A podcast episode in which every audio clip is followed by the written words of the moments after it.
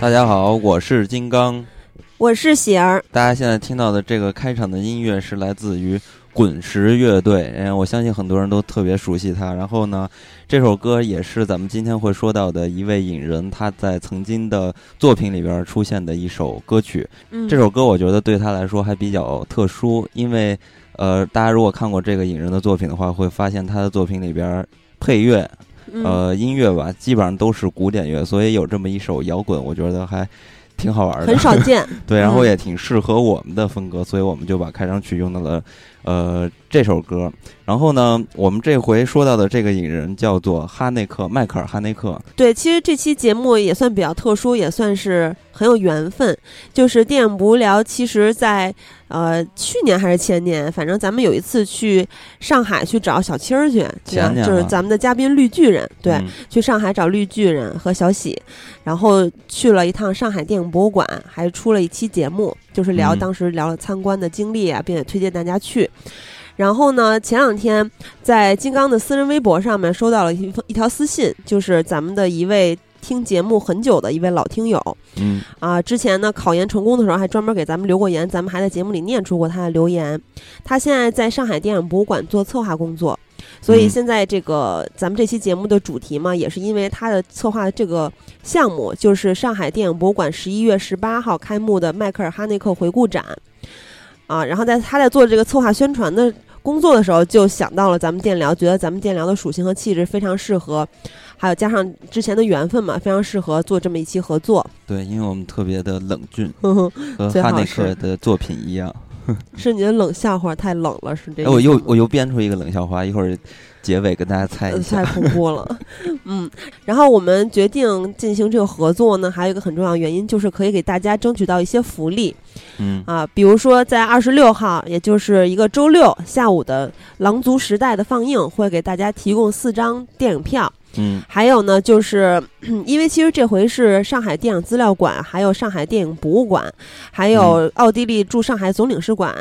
作为这个影展的举办单位。当然，通过这些举办单位的名字也可以看出来，这是一个很学术的展映活动啊。所以呢，就是等于说是跟电影上海电影资料馆一起合办的话，那个票数是有限的，所以给公众号。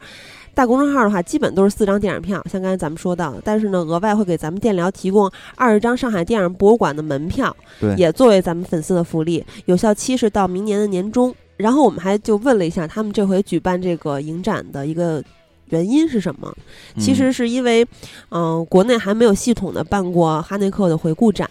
作为一个著名的导演，啊，江湖地位也是很高啊，是双金棕榈俱乐部的成员嘛。对，其实他是有一个称号，就是说进入双金棕榈俱乐部，呃，用时最短，就是三年两夺嘛。同时，也是最年轻的导演。嗯，其实他岁数并不年轻，但是他才四十七岁的时候才开始拍摄自己的第一部剧情长片。嗯，所以说在电影这个岁数里面，算是很年轻、很年轻的。嗯，那么他从巴黎浮世绘的最佳编剧，到钢琴教师的评委会大奖，再到隐藏摄像机的最佳导演，直到两夺金棕榈大奖，也就是二零零九年的《白丝带》和二零一二年的《爱》。嗯，其实提到这些影片的话，大家应该对于哈内克就非常熟悉了，因为尤其是近几年的时候，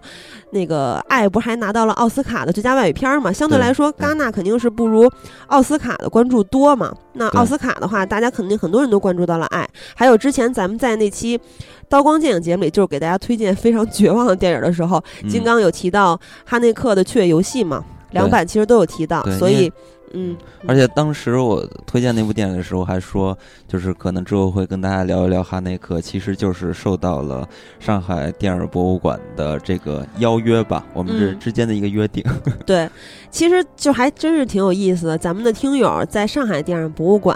还有北京电影博物馆、北京电影资料馆，都是有咱们的，是吧？咱们的淀粉存在对，然后还有很多的艺术类院校，比如说北影啊、中戏呀、啊、传媒大学啊，尤其是北京电影学院的非常多。然后还有一些朋友跟我们分享，他们就比如说前两天有一个朋友跟我说，他想考南广，或者想考北影，想考中传，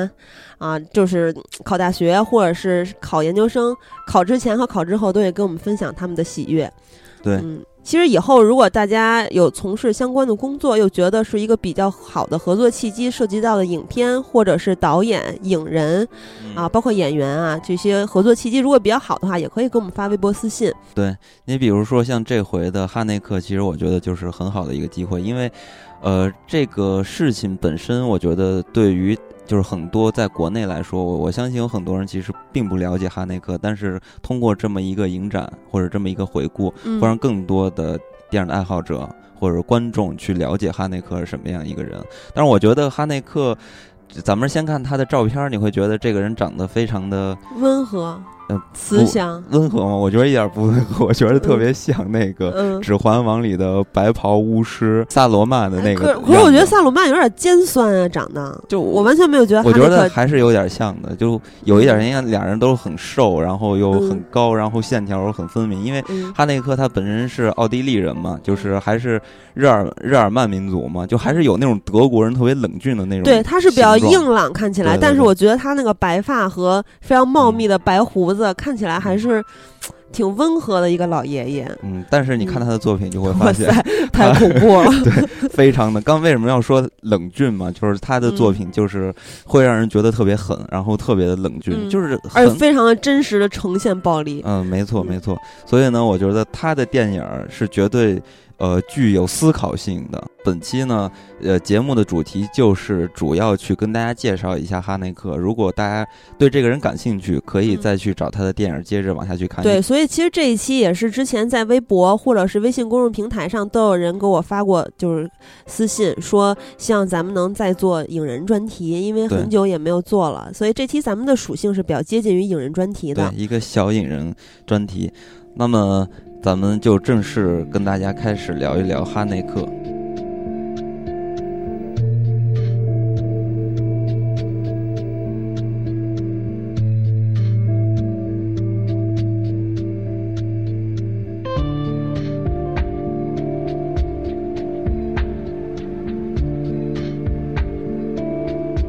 其实大家如果看过哈内克的电影都能发现，刚才咱们也说到的风格就是非常的冷峻，然后就特别狠，所以有很多人就觉得哈内克的童年或者发生在他身上的事情一定的非常的就是狠吧，然后接受过一些呃可能平常人接受不到的这些痛苦，但是呢哈内克自己却说有这样想法的人肯定会让他失望的，因为我的生活的童年其实是没有悲惨的，就是他是很正常的这么一个童年成长的过程。但是他的家庭也是，他也经历过父母离异吧？呃，其实这里边是有一段历史故事在里边，其实他的父母就是呃，生父生母，嗯，其实都是呃艺术家。你你比如说，他的父亲他就是剧场导演，除了这个剧场导演的职业，他还是一个演员。他的母亲呢也是一个演员，所以他能走向电影，感觉也是合情合理。但是呢，因为这个战争的原因，所以他的父亲就没有回到奥地利。所以呢，才让他的母亲呃母亲又改嫁，然后嫁给了一个犹太裔的呃作曲家，也是就是、嗯嗯、艺术圈的，对，都是艺术圈的事儿。然后，而且他们的家境都是可想而知是非常好的。但是呢，因为工作的关系，大家也知道演员嘛，就是世界各地到处跑，各种拍戏。所以他其实并没有，就是他的童年更多的是在他的阿姨家长大的。他的阿姨呢，嗯、就是生活在这个乡村里边，然后风景很美。你包括哈内克的第一个个人。人电影那个驴鼠，他拍那部电影的那个故事的地点，其实就是他当年生活的那块地方的环境的一个展现。所以呢，他其实是跟着他的阿姨长大的，在这个乡下。呃，然后说到了他成长的环境里边很重要的一个人就是他的阿姨，刚才说到把他抚养长大嘛，他的阿姨其实也是一个音乐爱好者，你也可以看到哈内克其实他的电影里边有很高的这个音乐素养，这个素养可能是很多呃没有经过训练和这种培养的人可能不不太容易去一下去理解或者感悟的，因为他的音乐更多的是古典音乐、呃、古典乐啊等等一些非常重要的作品。所以呢，他为什么会喜欢这些东西呢？刚才咱们也提到了，他的继父还有他的阿姨都是喜欢音乐，而且也是音乐的从业者，而且取得了很很好的这种成就。你包括他的继父，其实他小时候呢就是属于那种天才型的选手，嗯，所以呢长大之后也发展的都非常的好。但是呢，哈内克却说我喜欢音乐，但并并不是因为这些家庭的影响而造成了他从小就对音乐有这么好的兴趣。其实呢，他小时候因为就是欧洲那个环境大家也都知道，就是大家培养小孩我觉得还是挺高级的，反正听起来很高级、嗯、在那个时间段主流的方式就是都让小孩去学音乐，所以呢他的阿姨本身也喜欢音乐，然后又这么一个环境嘛，所以就逼着这个哈内克去学钢琴。然后那个时候的哈内克其实特别讨厌学钢琴，为什么呢？因为非常的这个单调，你知道吗、嗯、学琴或者学音乐其实是一个非常苦的事情。我原来我原来那个原来那个教我弹吉他的师傅，然后他就是从小学吉他、嗯、学的一手好吉他，但是呢就非常非常的苦，但是他一直抱着一个初衷，就是说我学吉他就是为了撩妹，但是他一直上了大、嗯、也并没有撩对，大三大四都没有找到因为吉他找到女朋友，但是最后才找到啊，就是之前、嗯、呃忍受了非常痛苦的岁月，但是都没有实现他的梦想、嗯、不, 不当然了他那个也有点不一样，他那会儿学的就是古典吉他嘛，所以为了撩妹，所以他就改成了摇滚其实说到钢琴我还是有点经历的，因为我不是在节目里也说过嘛，小时候非常非常喜欢钢琴，然后在咱们小学那个时候，尤其我那会儿才五六岁嘛，在在五岁半还是六岁的时候，反正我就强烈的要求给我买一架钢琴、嗯、因为我想学嘛。然后我当时我记得特别清楚，就是我爸爸特别认真的严肃的问我说，你真的对这个感兴趣并且想学吗、嗯、而且你能保证你可以坚持下去吗？因为从那个时候我就开始出现半途而废的，所以就给你买了俩鸡蛋让你先练手指没有，然后给我买了一个德国钢琴，还是非常好的钢琴，然后我只学了一年、嗯、还是一年半，我这个我都不记不清了，反正也就学到六岁半不到七岁吧、嗯、然后拿了一个三级就没有再学了、嗯、因为当时就是感觉一学的时候，尤其小时候那个时候也没定性嘛，然后再加上我本身就是比较容易半途而废的人，就觉得钢琴实在是太枯燥了，嗯，然后学着学着就觉得真的是弹不下去，从开始练手型，然后到啊、呃、一点一点的弹啊，手就就等等吧，反正就实在是忍受不下去了。嗯，反正这些音乐的哦，也不只是音乐吧，各种各样的这种小时候的。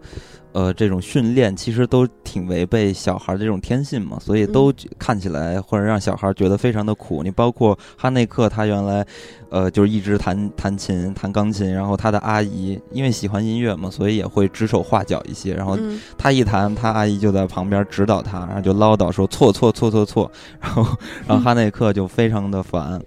这就是他最开始接触音乐，音乐给他带来的一个印象。我觉得更多的是因为这个环境，还有他小时候的这种心态，所以他并没有对钢琴、对音乐产生了很大的好感。但是呢，直到十岁的那个时年龄段，然后哈内克有一次在广播中听到了一首韩德尔的《弥赛亚》，就是一个曲子，然后他当时就觉得哇塞，简直太好听了。就是那个时候，其实小孩嘛，可能咱们的青少年之类的吧，也都是以听这种流行音乐为主嘛。但是呢，哈内克在听了这个《弥赛亚》这曲子之后，就对古典乐产生了浓重的兴趣。然后呢，他就经常的开始听这个古典乐，然后有。有一次呢，他又看了一部电影，是一个维也纳的导演叫做卡尔哈特的莫扎特拍的这么一个片子。这个片子里边就有很多莫扎特的音乐。当时哈内克看了这个音乐，虽然说这个电影可能很一般，但是哈内克不是，但是哈内克就觉得这里边的曲子简直太了不起了，太神奇了，所以。呃，才让他真正的建立了对音乐的热爱。从那个时候开始，然后哈内克，然后就把自己的积蓄拿出来，然后买了所有莫扎特的这种奏鸣曲的那些曲谱啊之类的，然后就开始学习。而且呢，他也开始试着去写一些，就是谱一些曲子出来。因为大家刚才也。呃，也知道，就是我说到了，他的继父是一个专业的这么一个音乐人士嘛，然后他的继父，然后也经常听他弹琴啊，或者是这个聊音乐，然后，呃，哈内克在演奏他自己的这个这个谱作就是作品吧，然后他的继父就跟他说，嗯，你愿意做这样的事情是非常好的，但是呢，你以后不要再作曲了。所以说，就是说，这个哈内克第一次，就是平生第一次开始创作，呵呵就落在这么一个下场。呃，这其实我觉得说明不了什么问题，但是呢，也可以看得出来，这是哈内克，就是他，嗯。对音乐喜爱的一种表现吧，可能更多的都是植入青少年。我觉得就是咱们现在就总是说情怀情怀，我觉得嗯，普通人就是觉得情怀可能就是老了的一种象征，但是我觉得作为艺术家作为创作者来说，情怀是非常重要的东西。这种创作者越到老了之后，他对自己的作品的表达就更加的倾向于本我，就回归我心底的那个东西，所以我就觉得情怀对于创作者来说是非常非常重要的东西啊、呃。那包括这个哈内克，我觉得他是有这种音乐方面的情怀的。刚才咱们说到哈内克就是从小就呃开始热爱上音乐，但是呢他最喜欢的其实还是这些古典乐，然后最喜欢的三个这种作曲家就是舒伯特，然后莫扎特还有巴赫这些人。然后其实哈内克特别特别喜欢莫扎特的 C 小调奏鸣曲，我觉得大家可以感受一下这个曲子，给大家放这儿听一下。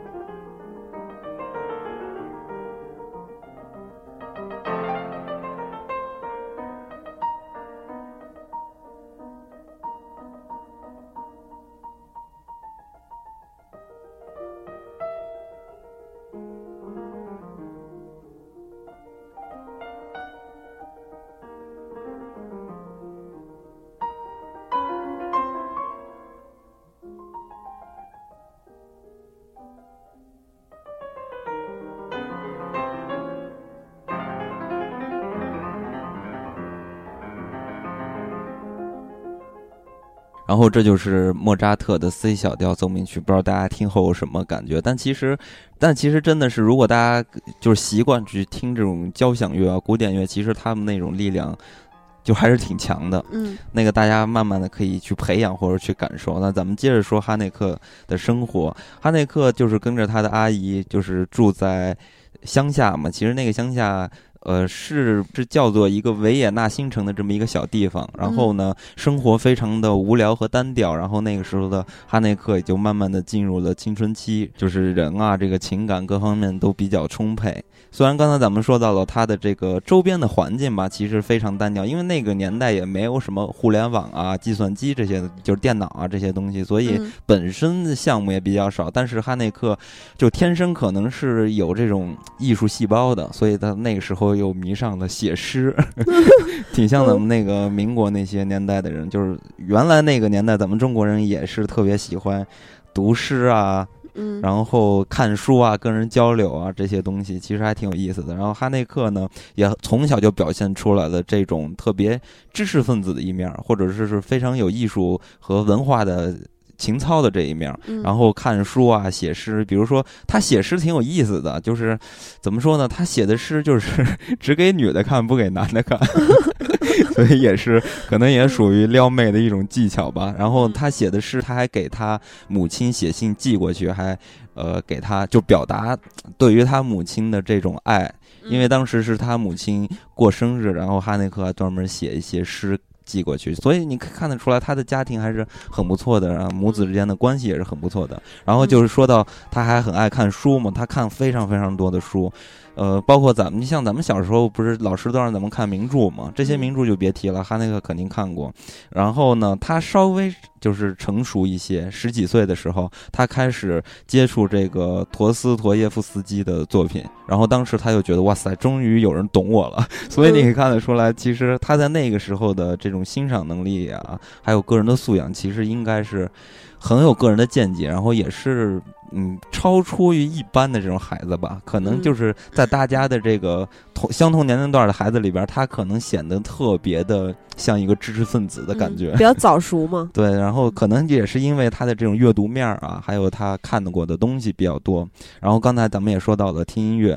呃，除了这些东西，其实他还会做一些体育运动，因为那个时候的哈内克就是有一些瘦弱。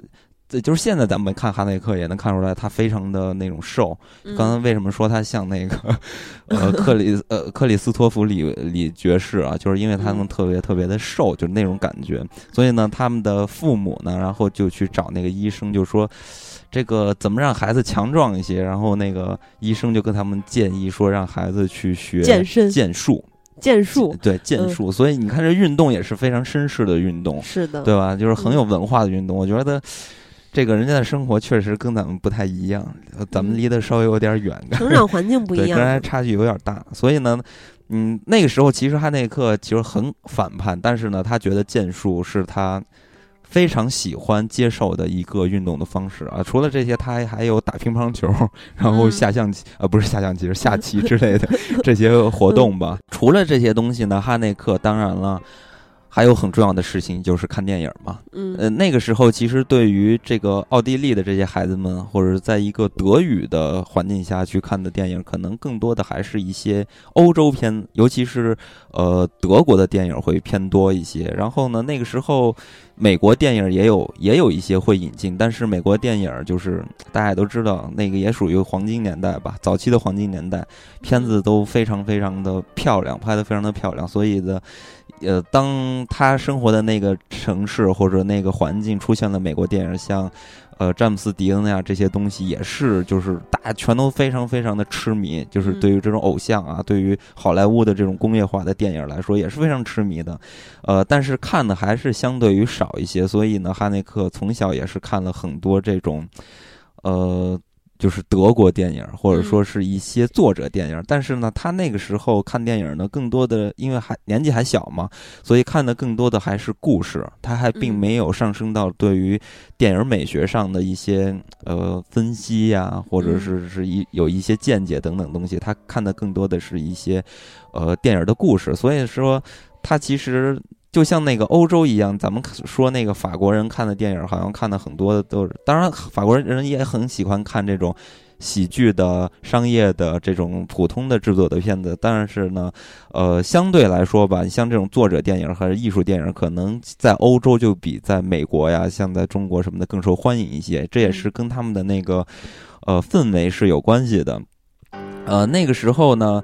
呃，有一部美国电影，其实让哈内克也接触到了一些新的东西。那个电影叫做《黑板丛林》，是格伦·福特主演的。然后在那个片子里边，是哈内克第一次接触到了摇滚乐。嗯、就是大家呃看那个，不知道有没有看过《趣味游戏》，就是我们之前推荐的那部电影。那个电影里边，就是对于暴力的宣泄啊，就是经常会用到非常极端的那种噪音。呃，所以说呵呵挺野蛮的。哈内克可能在他的那个环境中，其实很少能接触到这种流行音乐的，所以他当时第一次接触到摇滚乐的时候，我觉得对他来说，我觉得已经算是一个接受的呃能力的这个极限了。因为哈内克是不提流行歌曲的，就是那种水歌曲。然后呃，之前哈内克接受采访就说。呵呵就是他知道迈克尔·杰克逊是谁，但是我没有听过他的音乐，嗯、就大概呃不了解他的音乐，但是我一首都没听过啊，不可能吧、呃？或多或少吧，可能是听过，嗯、但是他并不了解，不也不懂，是吧？他对、哦、他的极限也就是这个、嗯、呃摇滚乐了。比如说他很喜欢的那种早早期的吧，因为他那个年代比较早的话，就是接触的比较早的那种。根源的一些摇滚乐，比如说猫王啊等等的这种，呃，当然了，他听的比较多的摇滚乐可能是平克·弗洛伊德这种，还是走这种艺术流的意识流的，所以说，呃，审美非常的高，哈内克是这么样一个人。呃，刚才咱们说到了，这是他青春期的一些。呃，接触到的一些信息吧，呃，或者说是他在单调的这种生活中能呃阅读的和了解到的一些东西。那到了青春期，那就是很正常的，就是每个年轻人应该到青春期都是一样的，都是反叛。但是呢，嗯、哈内克的反叛呢就更加的极端一些。他他当时反叛到什么程度？就是说，他要挑战所有的教育形式的这种东西，他不仅是权威的东西，他要去挑战它。就是用他自己的话来说，他要挑战所有东西，他要推翻所有的东西。所以你看得出来，他那个时候还挺极端的。但是呢，哈内克就是嗯，对于自己喜欢的东西，他可能是有这种坚持的，比如说文学，他很爱读书嘛，嗯、还有音乐，所以他在这两堂课上呢都是风云人物，在班级上非常能谈得开的风云人物，尖子生。对，所以在这两课程中，他的成绩都非常非常的好。嗯、但是呢，其他的课，呃、用他自己的话来就用他自己的话来说，就是我只得零分，就是很倔强。就是很多人说，嗯、哎呀，我就学习不好，考不好，但是他直接就说我只得零分。就是就是这么反抗吧，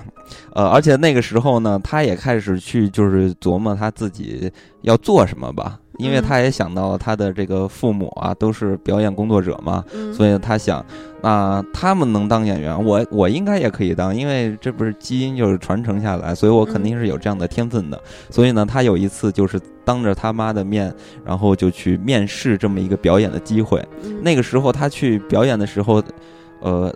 那个时候他去参加面试的时候，并没有告诉他的母亲说我要去就是表演了啊，你你你好好看着啊，要期待一下之类的。呃，他就直接过去了，过去之后就当着他母亲的面就表演，表演完之后，作为他的母亲嘛，能看到他这样的举动，当然是大家赞美嘛，然后就觉得啊，儿子你太了不起了，太棒了，非常出色。然后这样的举动，然后哈内克就是。非常的自豪，非常的有信心，就觉得哎，我真的是有天赋。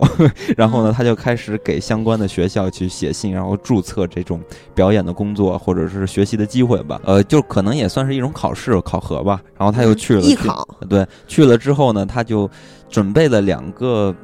小戏的片段，然后去表去表演吧。然后他表演的第一个那个片段，然后演完之后那个。考官之类的这些人士就跟他说好的谢谢，就把他打发了。当时哈内克就觉得啊，是不是我这个表演不太适合我，我跟人求求情，然后我准备一下我的第二套表演，人家直接就拒绝了。然后他就回了家，就非常的受到打击了，有有一点难过吧，可能就跟他的母亲说为什么他们就觉得我演得不好，你不是说我演得好吗？然后他他的母亲就借着自己的这个职业的关系，然后就跟人打听，就是说，哎，为什么他没有，就是哈内克没有通过这个考核啊？然后，然后好多人回回给他的这个信息是说，可能是他音的，呃，可能是因为哈内克的这个发音的问题。但是呢，嗯、哈内克自己来说这件事情的时候，就说。也许是这样，也许是可能他真的没有天赋，反正他的演艺事业或者是这个从影的机会就这么结束了，嗯、就是从求学之前就结束了，啊、对，还没有求，还没有开始，没有展开就已经结束了。之后呢，哈哈内克不是刚才也说到了，对于这种教育的形式啊，他都。是非常的挑战的，然后也也不喜欢，所以那个时候他就嗯、呃、拿自己的钱买了一辆二手的摩托车，然后自己考了一个驾照，然后非常叛逆的开着这辆摩托车就跑到了法国，然后寄宿在一个非常友善的普通的法国人的这么一个家庭里。然后这个法国人家庭为什么会收留他，是因为哈内克的舅舅呃和这呃这对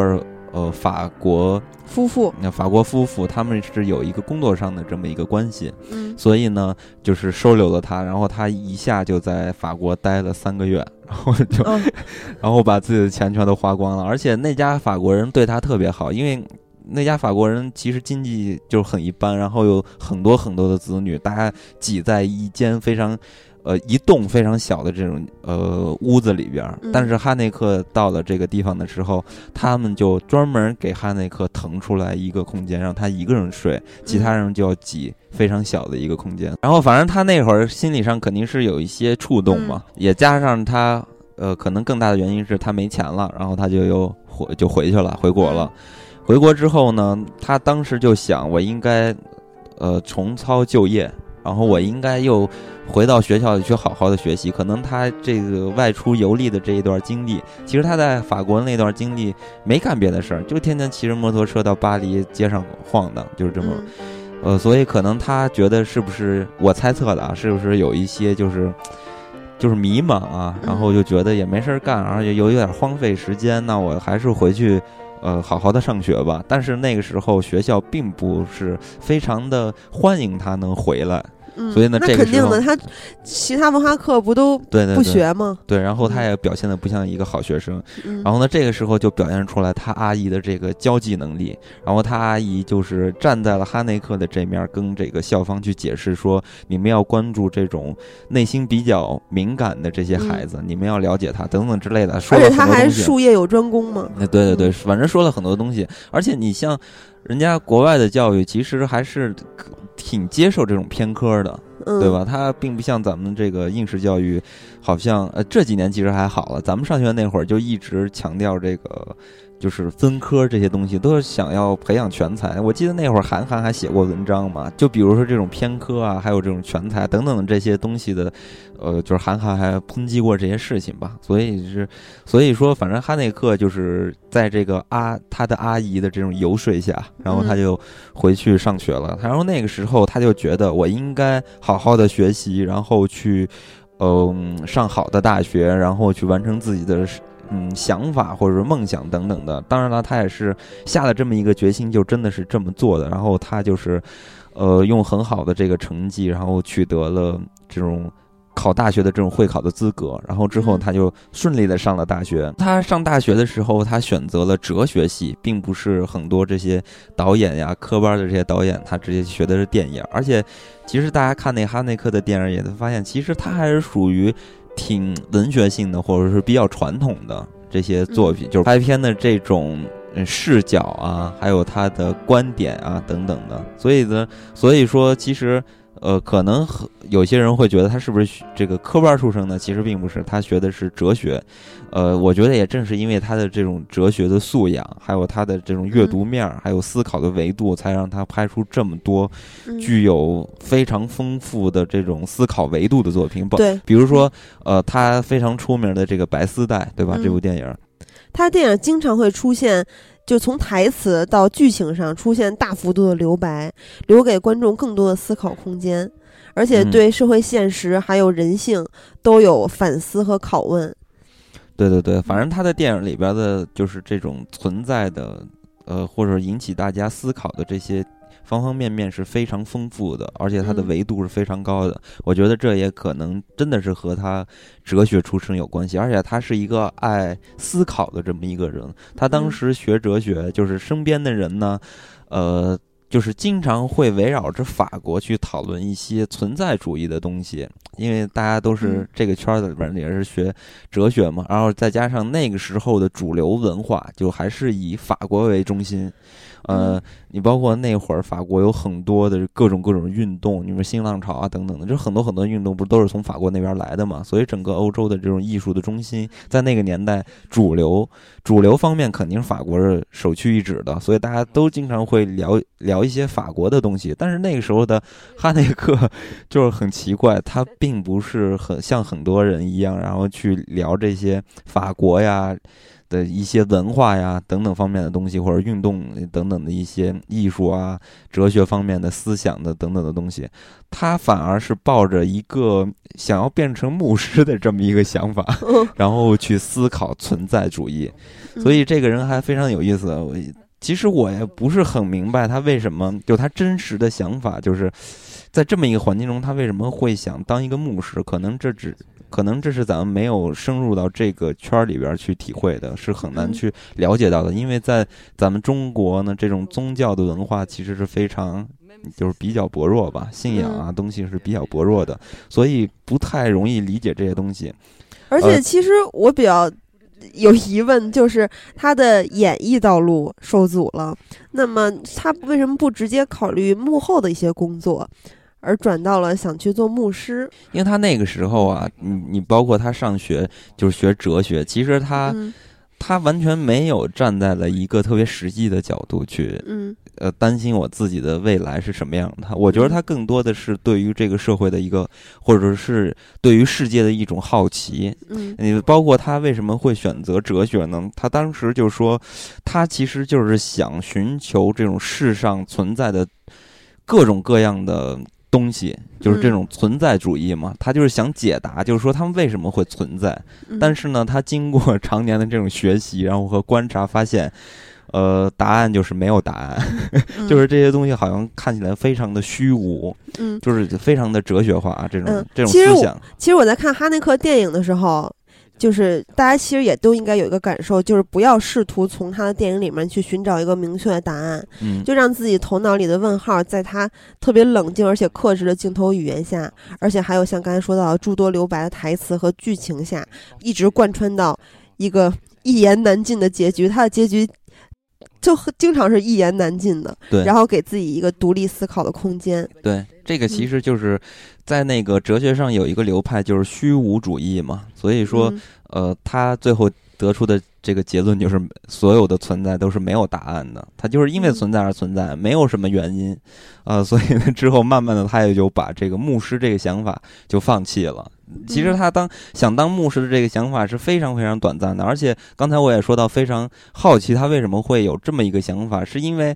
呃，他的家庭其实也不是一个有高度信仰的这么一个家庭，就是他的父母啊这些人其实也不是经常的去做礼拜等等这些事情，所以说他其实并不是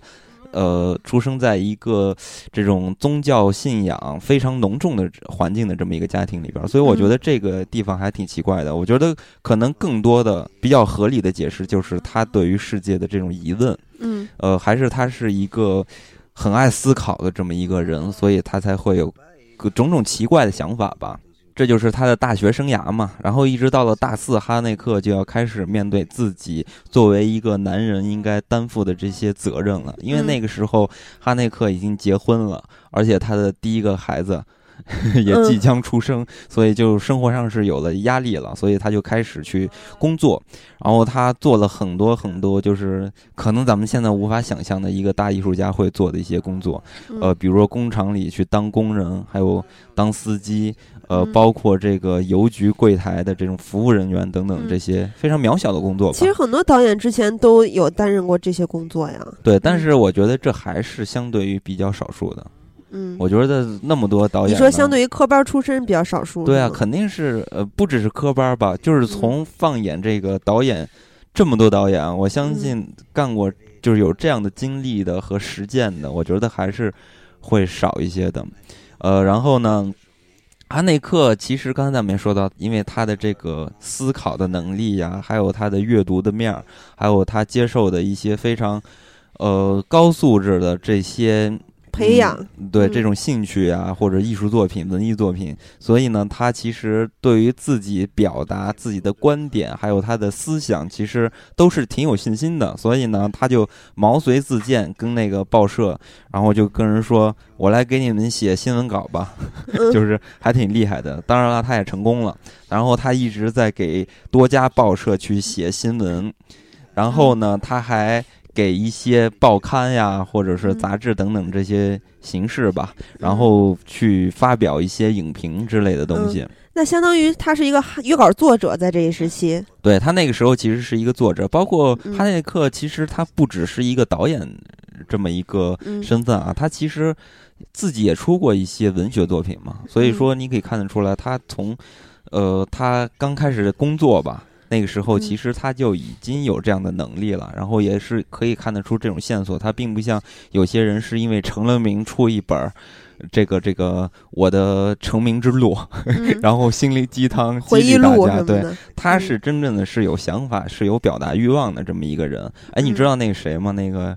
呃，梁家辉，梁家辉其实早年在香港也出过那种散文和随笔，还有一些杂文，然后而且他写的那些杂文都是呃时政类的，非常的牛。哦，是吗？那可以找来看一看吗？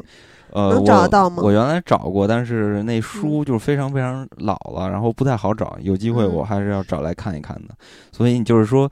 反正我是很喜欢这样的人的，就是他们有自己的能力，然后会自己思考，然后去发表一些自己的见解。我觉得这都是、嗯、呃能去侧面去证明他们为什么在创作的生这个或创作或者是表演的这个生涯中能取得这么好的一个成绩。我觉得它真的不是一份体力活，真的还是需要你去思考和天分的一个东西。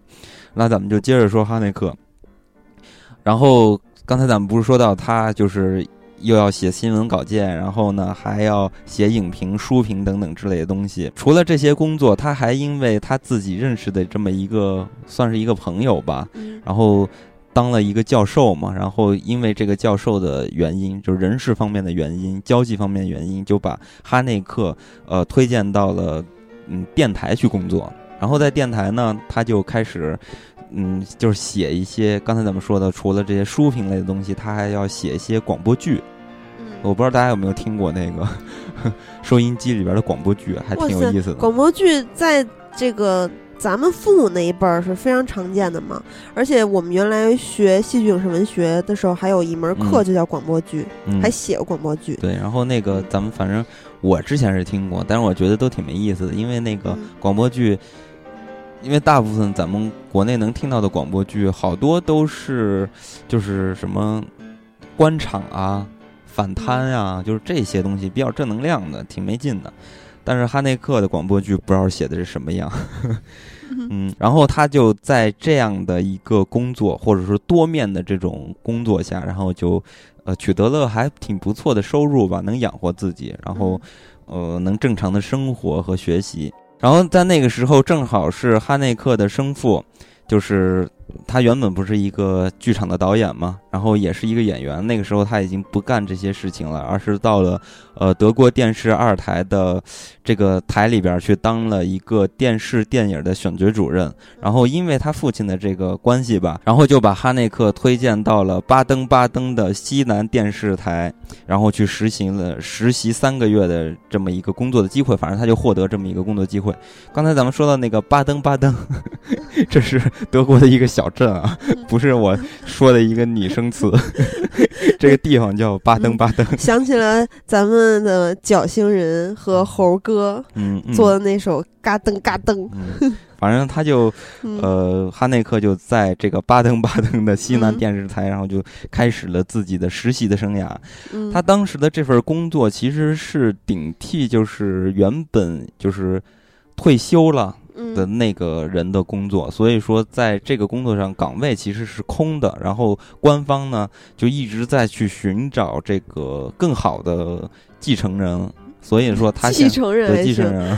就接着就工作接手他的工作接手他的工作、嗯、然后但是一直都没有找到特别好的，所以呢他们台里然后也开始慢慢的去留心哈内克的工作，因为哈内克也是挺用心的。为什么他觉特别喜欢这份工作，是因为当时是在一九六七年，一九六七年大家都知道整个世界的这个文化都发生了巨变，呃包括政治啊都有巨变，所以呢呃，他到了这么一个，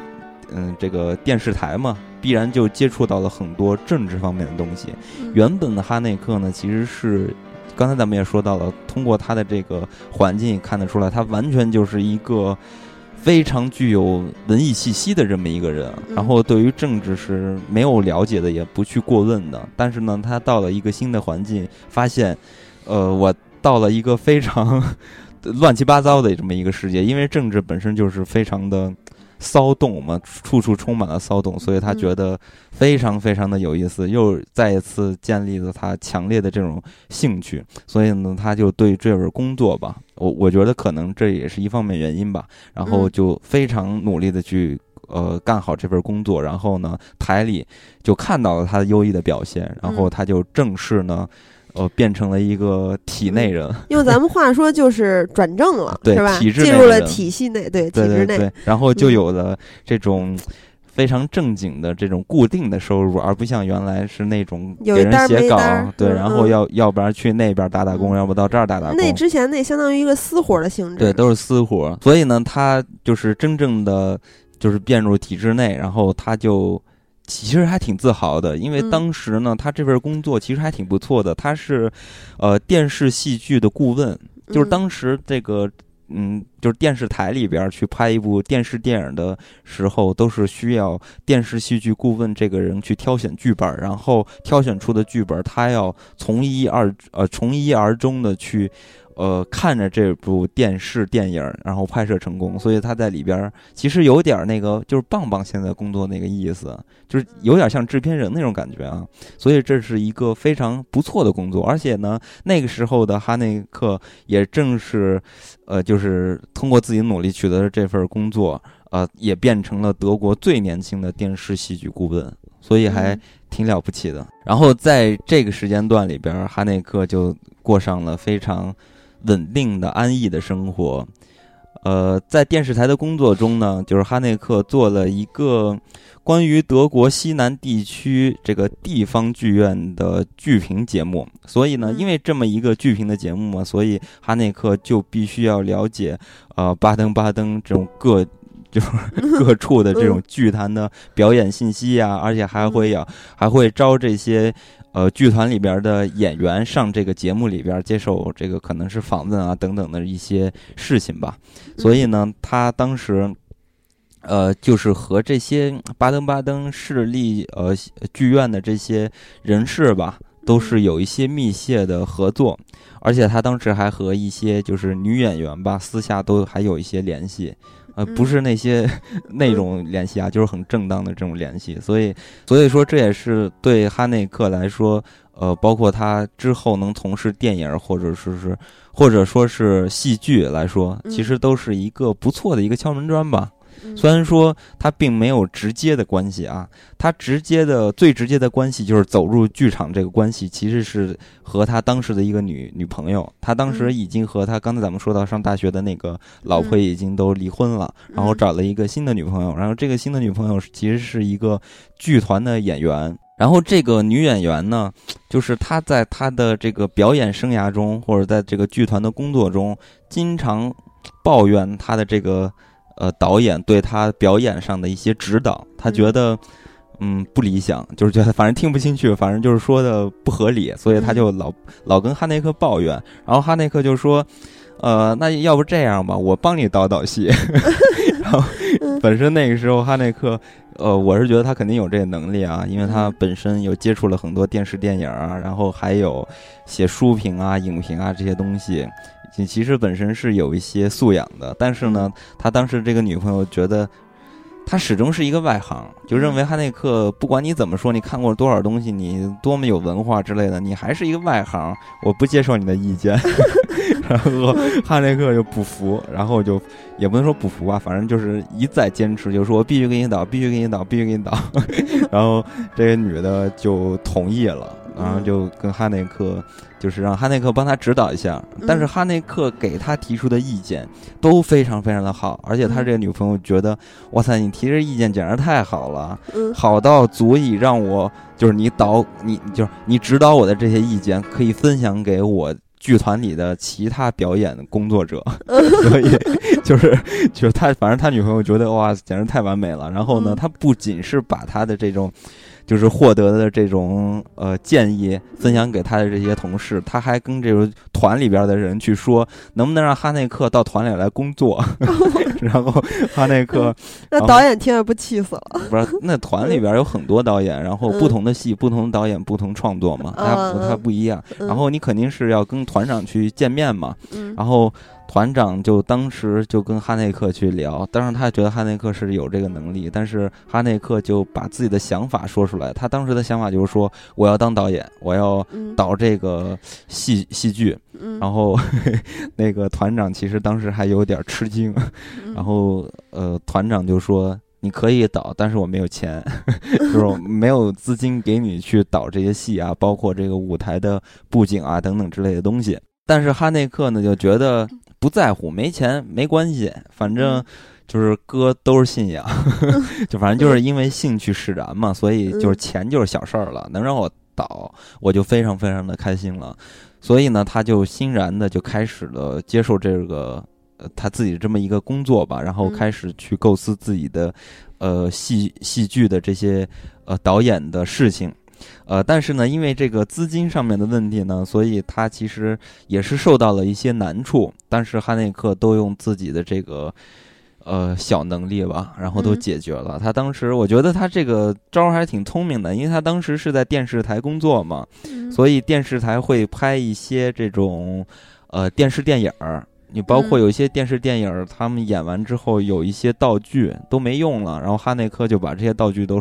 回收回来，然后就抱到团里边、嗯、然后去做这个布景什么的、嗯、所以也没有什么开销，所以呢、嗯、第一次他呃导的这个戏就很成功，嗯、呃，然后就和剧团的这个老板之类的这些人就开始长期的展开了合作、嗯、所以呢这就是他在剧场生涯的这么一个开始，我觉得还真的是都是缘分啊，他这女朋友。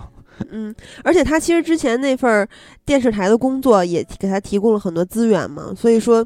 真的是一切的经历都非常的有价值，第一步就没有走错。反正不管怎么说，哈内克在剧场就是学习了很多，然后获得了很多很多的经验。呃，大家都知道哈内克其实他拍就真正展开自己的电影生涯，或者说大荧幕的电影生涯其实是非常非常晚了、嗯、对，在他四十七岁的时候，四十七岁，然后在他四十七岁之前他干什么事情，就是在呃剧场和电台、嗯、这两者之间，电视台、呃、电视台之间就互换身份，嗯，所以说他当时其实还是有不错的很多种选择，但是呢我是觉得呃哈内克在剧场当然也让他收获了很多很多关于导戏方面的经验，嗯，因为在这个呃剧团里边工作呢，其实他接触更多的是演员嘛，所以他更多的是、嗯、呃嗯帮助演员去表演，然后就这个对他们进行指导，所以呢哈内克在那个时候就学会了跟导演的呃跟演员的沟通啊，还有这种、嗯、场面调度、呃、对，还有一些非常简单的这种灯光的一些方面的技术、嗯、这也是其实哈内克的电影就是长篇后来这一些作品里面、嗯、他的灯光当然很特别而且出色的，对，没错，这其实也正好是他在剧场里边所学到的，对，学、嗯、所学到的一些经历吧。呃，说到哈内克这个跟演员的这种导戏的时候，再跟大家讲一个小的这个故事吧，这也算是哈内克在导这个戏剧的时候的一个小的怪癖吧，我觉得这个还是挺有意思，还而且很有必要跟大家说一下的，因为这算是很少见的、嗯、因为哈内克在跟演员排练的时候呢，他不看着这些演员的表演，而是坐在一旁就闭着眼睛听，然后很多演员就对他的这种行为产生抗议，就是说你你怎么不看啊你作为一个导演排戏你都不看，然后哈内克就说呃我闭着眼听呃反而比我看的更加的清楚，所以就是哈内克就说他似乎就是呃通过听才能去判别出来这些演员表演的时候情绪有没有到位，然后反而但是他不看他们的动作和神情，对，他就听就可以了所以这个还挺奇异的，他也不看人家走台什么的，呃，对，呃，这当然可能还有吧，可能是有一些部分啊，这他说的可能有些夸张、呃、但是哈内克对于自己的这种怪癖或者这种习惯来说，他说他自己是一个听觉人，就是他不是特别注重这个视觉方面的东西你包括呃，哈内克其实咱们刚才一直说到了他看这个书啊，听音乐啊、嗯、然后写影评啊等等的东西，一直都没有说到他看这个美术作品，嗯，这我觉得这就是很奇怪的一点，为什么哈内克说自己是一个听觉人，就好像是说哈内克对于美术作品绘画这种东西好像并不像他听音乐这样能产生这种非常强烈的这种感受，当然他也会因为有一些作品画得特别的好，然后他会觉得嗯有一些感感同身受的地方吧，但是也是感动完就没了，它并不像这种听音乐呀、嗯、这, 这种能延延续下去这种精神和这种精神方面的一些东西吧，所以我觉得还挺有意思的，所以他能有这种听的能力，就是排戏的时候只需要听就可以、嗯、我觉得也是天赋异禀了，我觉得其实他有天眼，对啊，所以他可能真的是一个白袍巫师。刚才咱们就是说到了，其实哈内克在那个时间段他的工作其实还是挺不错的，因为有多种选择嘛，可以到电视台里边去工作，也可以到剧场里边去工作，而且他工作的这些内容都是他自己比较喜欢的，并不像咱们这种班逼就是感觉是一种被压迫的一个状态、嗯、就是干一些任务嘛，大部分班逼都是对、嗯、就是你做一些自己不喜欢的东西，而且没有什么发挥的空间，都是那个流水线上的小钉子，所以就挺没意思的、嗯、但是哈内克的这种工作的状态其实还真的挺令人向往的，他有很多的可选择的机会，所以说咱们接着就来说一说哈内克在电视台的这些事情。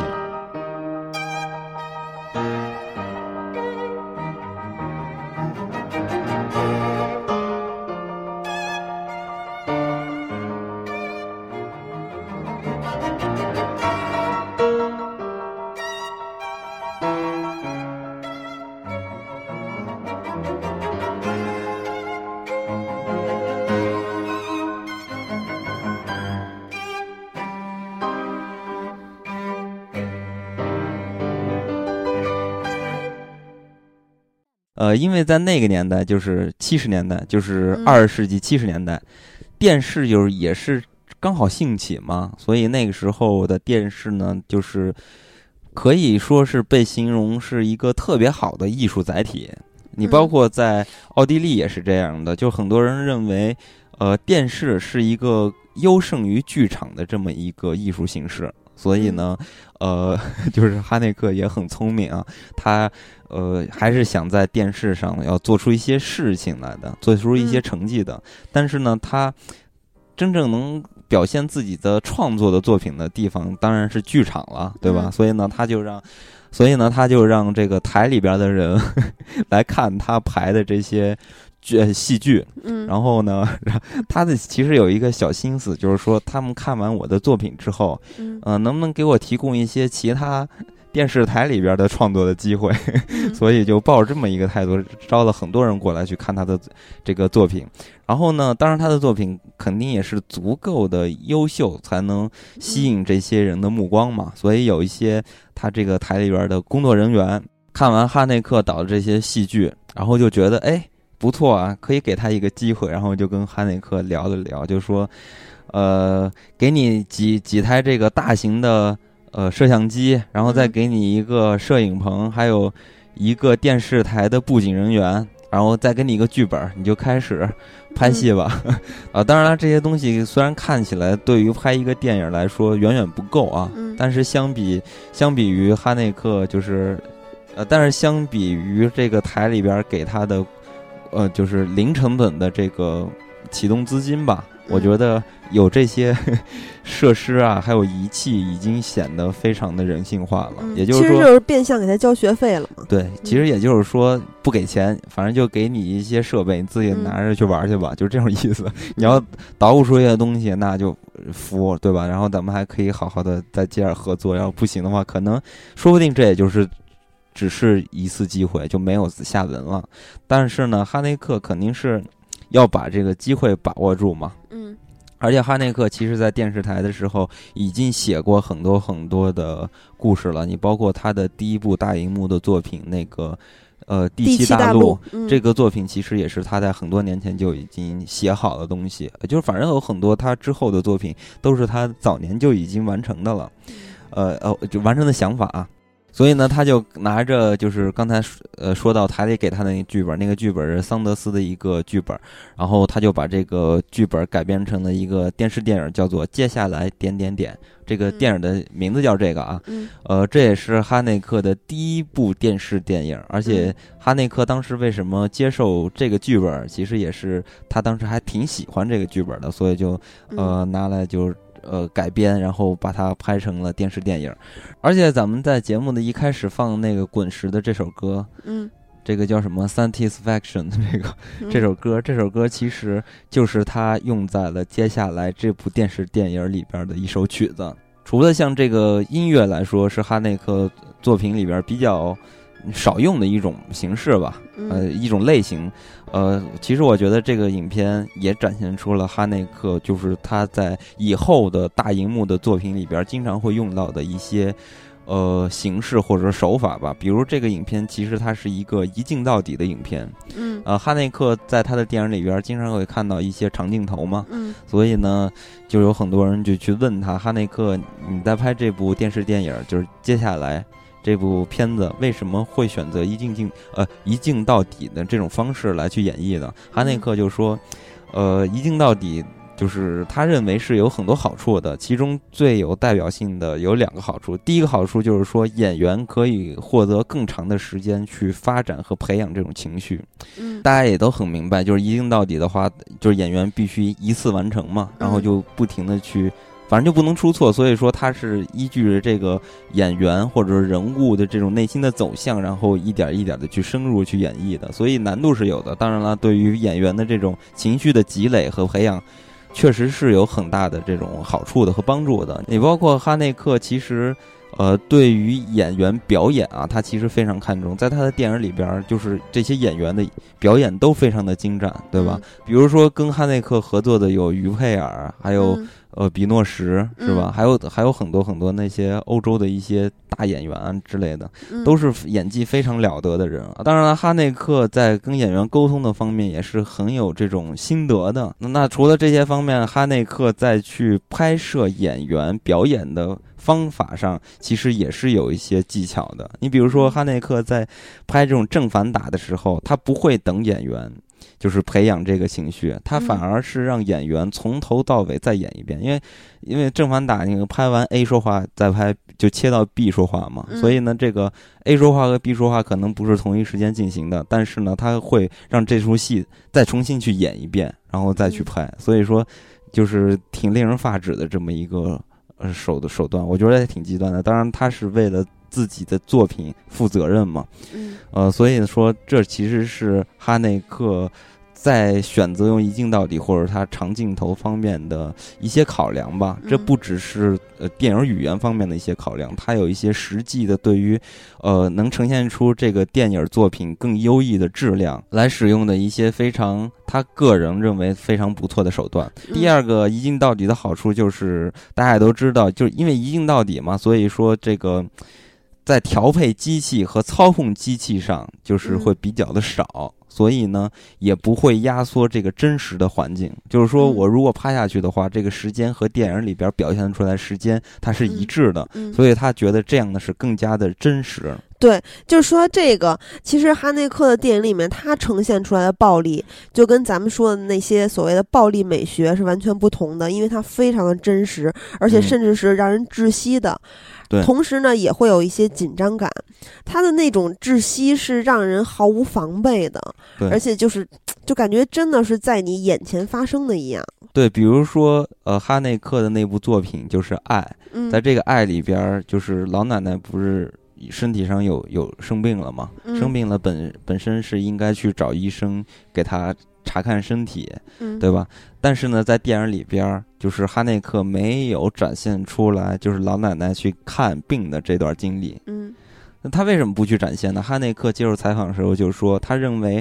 你去展现这些呃就是比如说医生是怎么观察你这个病症的、嗯嗯、呃这些诊断什么的、呃、这些事情、嗯、他觉得这都是虚假的真实。嗯，就实际上这些东西其实可以不存在的。对对，所以说他就觉得呃我不要这些虚假的真实，嗯，我只需要给你真正重要的东西。所以你可以看到他的作品不只是追求真实，而且他是我是觉得啊他是在叙事方面上是有精神洁癖的，而且是非常非常的简洁的，他完全不会把这些没用的东西展现给你看。就像咱们在看这个《爱》里边，这些老人在电影里边表现的这个空间没有外界的东西，只有那个房子还有这些老人，所以我觉得这就是哈内克自己的极简主义。嗯，对，然后咱们说回刚才咱们说到的那部电视电影，接下来那部电影叫《接下来》啊，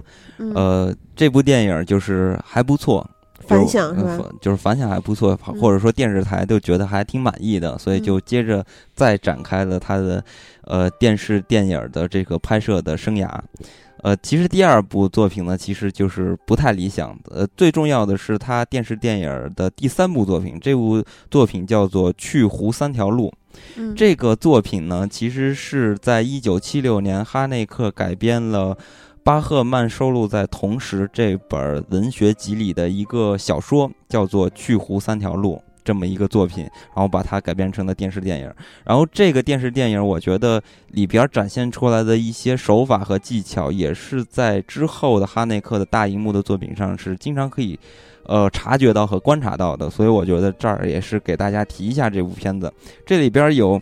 几个小的手法吧，我觉得是大家如果看过哈内克的电影，还是能很容易的发觉。你比如说，呃，哈内克在这个去湖三条路里边用到了一种叫做未来前序的手法。什么叫未来前序呢？就像是在这个电影的故事的发展中，呃，突然给你展现一些跟这条故事线索没有关系的东西出现。你比如说，咱们还再说回这个爱啊，因为爱可能大家看的比较多。比如说，在爱里边有一些梦境的东西，还有这个隐藏摄像机里边也有一些闪回的这些画面。嗯，其实这些东西就，呃，比较接近未来前序的这种手法吧。其实他这种手法，呃，比较常用在他的改编作品里边，就是对于文学作品的改编的这些电影里边。他为什么要这么去用这种？他为什么要用这种手法来去改编这些电影呢？是因为他在研究这个小说的时候呢，他就会按照自己的这种工作的方法，他会把每一个人的心路历程，还有每一个人发生，还有发生在每一个人物身上的这些故事线索，他都标出来，他用不同颜色的字全都标出来，然后再单独的拆开去看这每一段故事，然后就完全的把这个小说的结构给打断了。呃，所以呢，他就是用这种方式进行，呃，这种文学作品的改编，然后呢，就会，我我觉得它其实是一种对于原来小说结构的一种破坏，然后再用自己的方式或者说自己所想要表达的东西，然后进行了重新的演绎。我觉得这个，呃，应该也是不太常见的一种方式吧，而且这也就是再一次证明了哈内克电影的剪辑也是非常出色的。因为小说，呃，对于人物内心世界的描写是比较容易的，咱们之前也说过很多次，它可以用一句话，然后或者说用一个词语就可以表达出来这种人物内心的世界。嗯，但是呢，电影其实是没有这样的能力，所以呢，哈内克的电影，呃，他会用一些梦境啊，或者是未来前序，包括精神式的这种剪辑来，来来去展示这些人物内心的一些，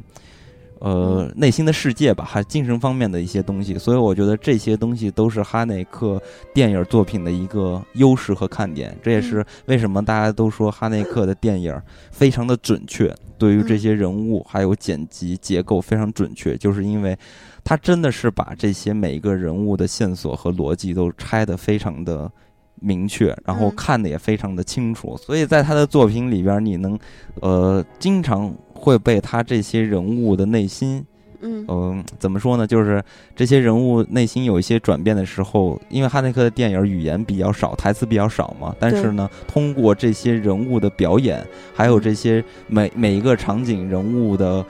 转变，就是内心的世界，你都可以很明白的感触到，就是因为他的这种剪辑和还有他的这种结构上的一种关系。所以说这部电视电影就是去湖三条路嘛，呃我个人认为，呃，大家如果对哈内克感兴趣的话，可以找来这个看一看。然后在《去湖三条路》这部电视电影是真正的受到了很多的好评，嗯，就是包括一些就是嗯评论界的好声音了，已经不像就是第一部呃电视电影呃接下来那样可能受到的台里边合作关系上的一些呃好评。这个是收到了一收获了一些不错的声音，嗯、就是影响力扩大了。对，所以呢，呃，当时去湖三条路这个片子的制片人就跟哈内克说，希望咱们可以接着合作，然后就就很顺利啊，就展开了他的这个电影生涯。然后呢，他就开始，嗯、呃。有了他的之后的真正的个人意义上的第一部个人电影，就是那个《驴鼠》。当然那个片子呃，算是他的三部曲里边的第一幕啊、呃。那个三部曲其实对于哈内克来说，他自己认为是嗯比较差的，他不太喜欢那些作品，所以说那些作品就不是很重要，咱们就不提了。然后接下来的事情，我觉得大家就呃，都比较熟悉了，就是哈内克真正展开了他自己的大荧幕的，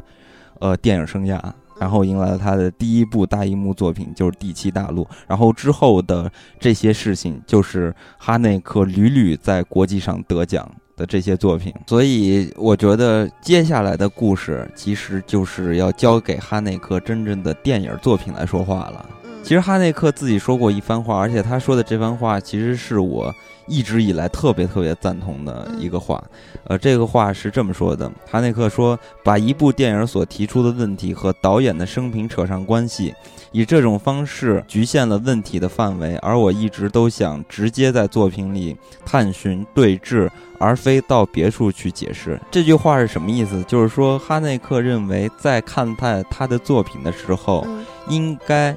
有自己的想法和见解，而不要局限在我到底想要表达什么、嗯、因为这个作品就是哈内克他对于作品的表达和阐释其实很像艺术家对于自己作品的一种理解，就是我做出这部作品然后公布于世，呃，然后这些东西就交给了这些受众。呃，也就是说哈内克其实他并不是很愿意让这些观众来去揣测自己到底想表达什么，呃，自己拍这片子的原因。因为哈内克有时候在拍一些电影的时候、嗯、就说这个灵感是怎么来的，其实哈内克自己也说不知道、嗯、就突然冒出来的、嗯、而且哈内克认为如果观众来看了他的作品然后揣测哈内克是一个什么样的人，或者他的表达是什么样的、嗯、这样的一个做法反而限制了观众自己对于这部电影的一个思考的维度、嗯、也就是说他局限了这部电影真正的他的思考的或者是他要表达的这个维度和面积。所以我一直都觉得电影是一个特别私人化的东西，就是大家应该就是阅读更多的东西，而不是因为就是电影而去评论电影，应该你去看待更多的东西、嗯、然后回过头来再去看待这部电影的时候，你会通过电影去打开你更多的思考面。呃，你就比如说像那种邪典电影，其实邪典电影就是在某一部分人眼中非常有价值，但是在大多数人面前似乎是没有价值的，这就是这就是其实就是一个个人文化和个人审美的一个偏好，呃，所带来的这种嗯，包括是这种狂热式的或者邪教式的崇拜等等之类的这种行为和这种喜爱，我觉得这这都是你个人对于生活的一种实践，然后是一种经历，然后通过一部电影达到了一种就是频率上的一种共振，然后你们才能建立这种电影和人之间的这种联系。而且不要特别窄的去从某一方面去评价某部电影。没错，就是说其实有时候看导演的采访啊，这有时候有些是片儿汤话，其实有时候我在看的时候我也觉得不是很信，我更愿意看待他们发生的故事，但是他们对于这部电影怎么去理解的，我觉得对于我来说他怎么去创作的这个初衷和或者说他的表达跟我来说是没有关系的。所以我觉得反正我是呃很固执的去坚守我自己对一部电影的看法。其实咱们国内啊，因为国外我不是特别了解，国内有很多影迷是这样的，就是当一个导演的专访或者是一个非常深度的电视访谈出现了之后呢，就是拿这个东西来去阐释这部影片，如果有其他人有其他的理解的话，就会直接指责你说你说错了，对，你认为这都是错的，人家导演就不是这么想的。对，其实就是咱们每个人可能也都有过这样的经历。嗯，所所所以我觉得、啊、这就是嗯、呃，比如说一些评论者他们真正应该要把握好自己的分寸、嗯、也就是说这些评论者应该是呃引领这些观众去接触这样好的优秀的作品，而不是去反驳这些观众看完这部作品之后带来的这些感受，我觉得这就是完全不讲道理的。就像咱们的刀光剑影系列嘛，其实咱们每个人给大家推荐的每一期推荐的两部影片也都是从咱们自己的角度所感受到的一些东西，然后呢推荐大家去观看，大家去观看了之后也会有自己不同的见解和感受，这个是我们特别乐于见到而且分享给大家的。对，所以说其实交流是最有意思的。呃，那么我我觉得话题有点沉重了，那么在这期节目的结尾跟大家出一个谜语。我操这谜语是我其实刚才没有沉重，你就是为了出谜语特意转一下，是不是？因为我这个谜语也是在我突然间的一个灵感然后获得了这个上帝的指引，然后创造了这条谜语这个谜语的谜面是这样的，为什么狗不会得高血糖。哇塞，太恐怖！然后大家可以猜一下，然后不是猜什么，是猜像之前一样猜一个演员的名字，还是猜什么呀？不是，就是猜为什么、啊？就是说，呃，回答你这个问题就行了，对啊，是吧？为什么呀？嗯、我脑筋急转弯，就是大家、嗯、呃去琢磨一下，然后。可以就是在那个微博上回复我们说你的你认为的答案是什么样的，但是呢我觉得很多人应该都猜不对，然后我会在下期节目跟大家公布这个谜底、嗯、所以谜面是狗为什么不会得高血糖，是吧？对，狗为什么不会得高血糖。 嗯, 嗯，那么之后咱们也会在微信公众平台上去做咱们之前在节目刚开始的时候提到的上海电影博物馆给咱们的淀粉们提供的福利啊、呃，所以也请大家关注咱们的微信公众平台。如果还有人不知道公众平台怎么关注的话，就是电影不无聊首字母下划线 P Q 在公众号里面搜索就可以搜索到了。对，我们在微信平台做这个抢票活动的时候也会把哈内克电影回顾展的排片表发出来，嗯，它是会有八部影片会展映，然后还有两场讲座，具体的日期和时间、嗯、大家在排片表的这张图上都可以看到。在上海或者是江苏一带的朋友有兴趣有时间的话可以多关注一下，也可以关注上海电影博物馆的官方微信。对，在节目结束之前还有一个事儿跟大家说一下，就是呃，自从上次的那个上周的节目播出了之后，我、哦、电影不无聊的官方微博和官方微信还有我们两个个人微博都被轰炸了，就是大家在评论或者尤其是私信里面一直在问怎么上期节目里面说到了店铺的事情还有手机壳的事情为什么没有搜到找不到，其实是还挺囧的，就是呃，之前咱们店铺不是因为很久没有上新而被下架了嘛？嗯，在上期节目跟大家说这个事儿之前已经把那个淘宝详情页包括介绍和这个文字啊图片这些东西都准备好了，并且已经上线了，但是在上线之后不知道为什么又被下架了啊，可能也是我不知道啊，可能是系统的自动的原因吧，就是好久没有上新，然后就就又被下架了。嗯，那具体的这个店铺的上线时间，我们在下周一定会发出来的，所以大家如果感兴趣的话，就持续关注一下。嗯，对，咱们会在啊、呃、官方微博和官方微信都会发出来这消息，然后大家如果接收到我们的消息之后，还是按照我们上周说到的方法，在淘宝店铺里面搜索电影不无聊就可以找到了。对，没错、嗯、也欢迎大家收藏电影不无聊的店铺。对，那么本期咱们就到这里，然后本期咱们说到的哈内克我觉得还是很值得推荐给大家一看的，就是可能大家看他的电影会觉得有一些闷吧，但是我觉得更多的原因是因为咱们的这个文化的语境的不同，而且呢我觉得正是因为这种文化的生活方面的氛围和语境的不同，反而你可以通过哈内克的电影能可以了解更多世界不同的样子啊、呃。那这些其实都是最表面的，那其实在精神方面的东西我觉得大家都是可以理解的，所以我觉得哈内克的电影是值得一看的，所以咱们本期就到这里，跟大家说再会再会。